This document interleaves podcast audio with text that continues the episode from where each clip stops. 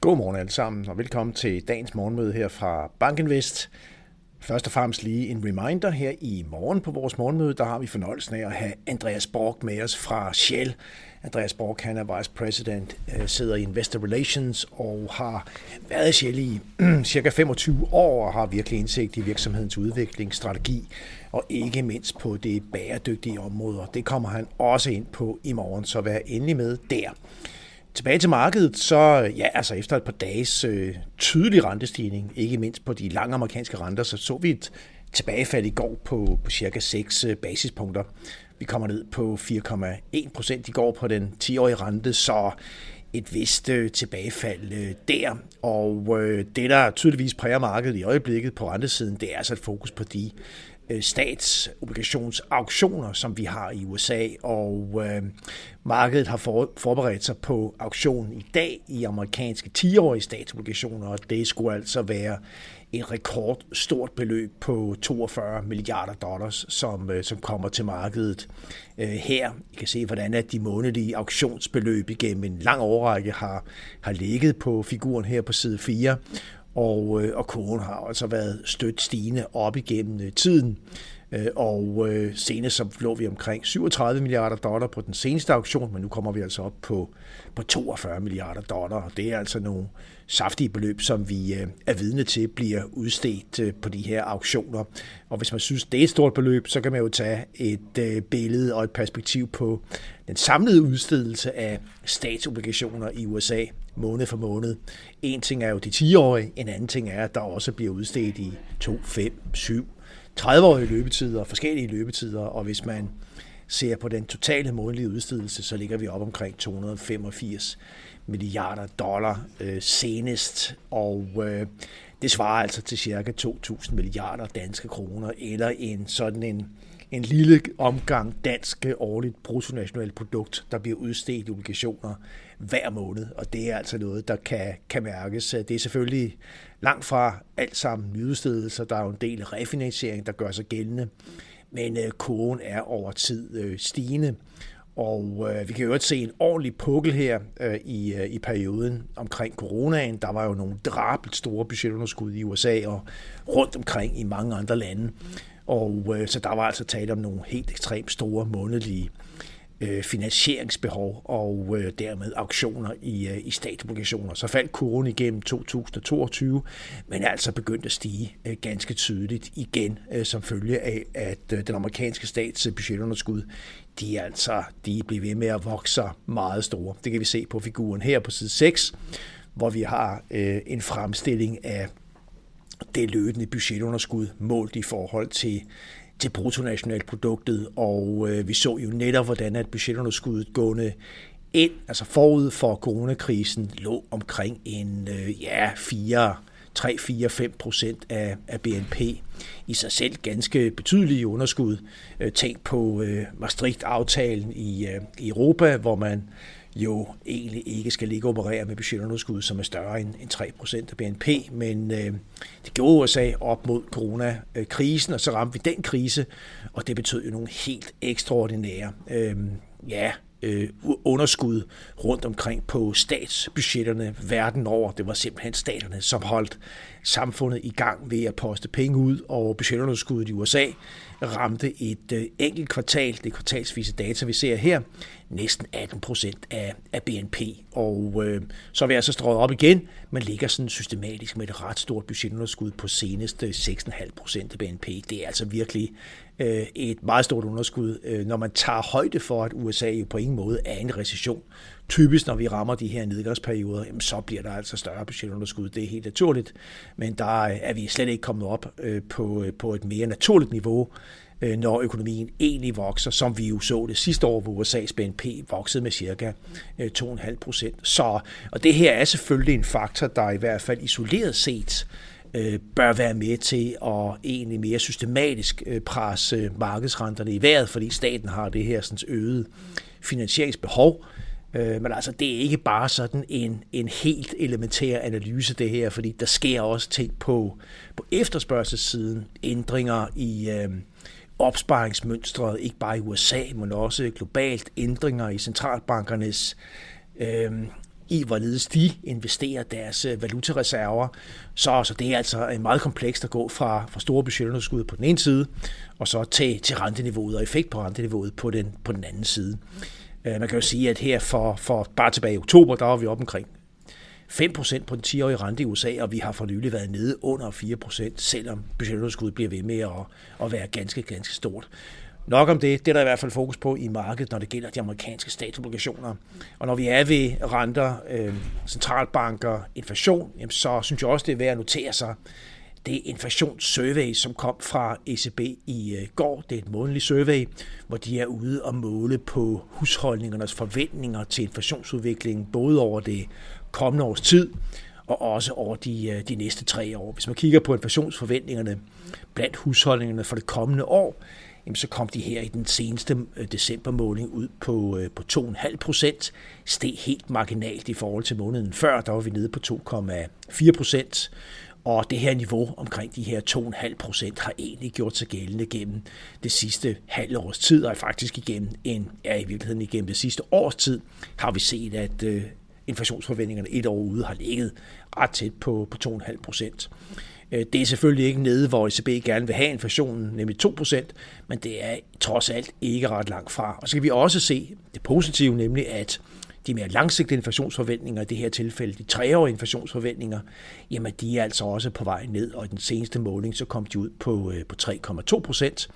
Og øh, der har altså været tale om et klart dyk for de cirka 4 procent, vi så tidligere i efteråret 23. Så alt i alt et, øh, et lidt positivt billede, når ECB er ude og spørge husholdningernes forventninger til, til prisudviklingen. Og, øh, og det er jo vigtigt for centralbankerne, det ved vi.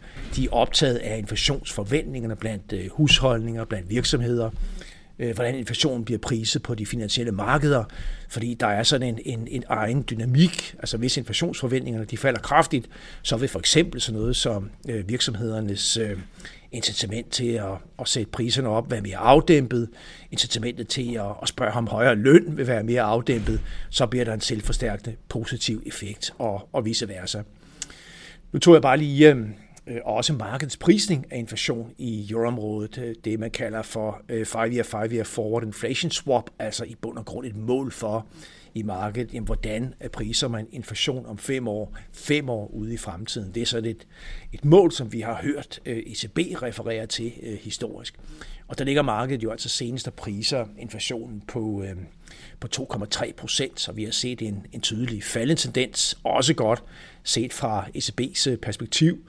Vi ligger stadigvæk over det langsigtede gennemsnit på, på det her mål, som faktisk har ligget stort set spot on på, øh, på 2%, hvilket jo er ECB's øh, inflationsmålsætning. 2% eller lidt under, plejer man at sige. Men altså kurven er, er faldende. Så man kan sige, at det samlede billede af, af de her sådan, inflationsprisninger, inflationsforventninger øh, trækker egentlig i den rigtige retning, og er bestemt ikke en hemsko for, at øh, ECB om nogle måneder kan begynde at sætte øh, renten ned. Vi skal ikke glemme, at vi har en euroøkonomi, der i øjeblikket viser fuldkommen stagnation. Det er bestemt heller ikke inflationært. Over til aktiemarkedet i går egentlig ikke de store bevægelser på i hvert fald det amerikanske indeks. Vi er op med, med 0,2 procent, men øh, vi kan da konstatere, at det danske OMX Copenhagen det, øh, det stiger med pæne 0,9 procent og er op med ja, ret pæne 3,6 procent øh, år til dato. Og så har vi altså de kinesiske aktier helt i top i går for en gang skyld. MSCI China, de internationalt handlede aktier, er op med, med næsten 5 procent i i går, men altså stadigvæk nede med, med 6% år til dato, men fik skåret en, en ordentlig lunds af, af tabet i går. Så vi ser altså nogle positive effekter af de her sådan, øh, foranstaltninger, som de kinesiske myndigheder har gang i, nemlig intervention i markedet til, til fordel for, for stigende aktiekurser.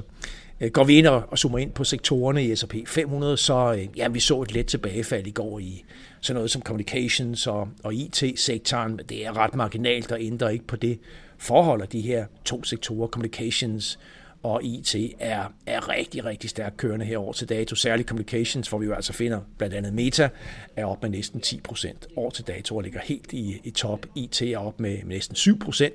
Og på en tredje plads, der finder vi faktisk øh, healthcare-sektoren, som ikke havde specielt godt øh, 2023, men er, er fløjet godt med her i, i år.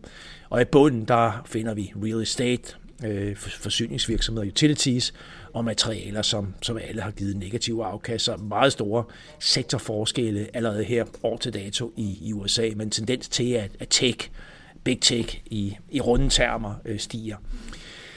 S&P 500 som helhed ligger jo altså bokser, bokser rundt lige op under kurs øh, 5.000. Vi ligger senest på 4.954,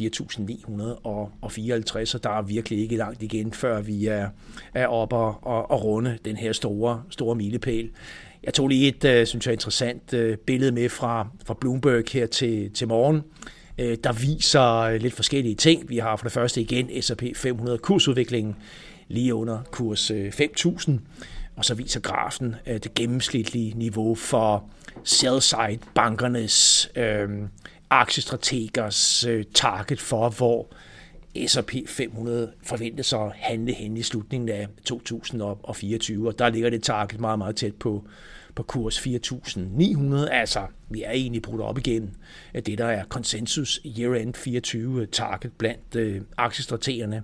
Øh, og så har vi altså en, en, øh, en enkelt øh, markant outlier på, på nedsiden. Det er nemlig øh, en af, af JP Morgans øh, rigtig kendte øh, strateger, Kolanovic, Marko Kolanovic, som, øh, som virkelig øh, holder fast i et meget bearish syn på, øh, på S&P 500, har et year-end target nede på kurs 4.200. Det er altså 5, 15 procent cirka lavere end der, hvor vi, øh, end der, hvor vi handler aktuelt. Og der er selvfølgelig forskellige øh, argumenter i, i den analyse, ikke mindst at øh, det højere renteniveau bør være med til at presse øh, aktierne og udfordre aktiemarkedets valuation, Øh, der i forvejen handler på, på ganske, ganske høje multipler, særligt når det gælder de amerikanske tech-aktier, men også S&P 500. Øh, Så men altså konsensus ligger altså meget tæt på der, hvor vi handler i, i øjeblikket. Det er jo ikke det samme som, at markedet ikke kan, kan overshoote øh, i en periode, og i øvrigt, at konsensus øh, tager fejl. Det har vi jo altså ofte set, men øh, interessant øh, øh forskelle i vurderingerne af, hvor aktiemarkedet slutter i 2024. Det ændrer altså ikke på, at vi kommer rigtig godt fra starter i øjeblikket så ligger vi op med næsten 7% på det brede amerikanske S&P 500. Det er vækstaktierne, der virkelig har trukket igennem, øh, og længere nede over oversigten her på figuren på side 13, der finder vi så noget som value. Value er steget 3% globalt, growth er steget 7,6% øh, globalt, og, øh, og så fremdeles. Her til morgen, der sker der ikke ret meget på de brede indeks. Vi ligger stort set fladt på S&P 500 futures, det samme på DAX futures. Den 10-årige amerikanske rente holder sig stabilt omkring 4,1 procent.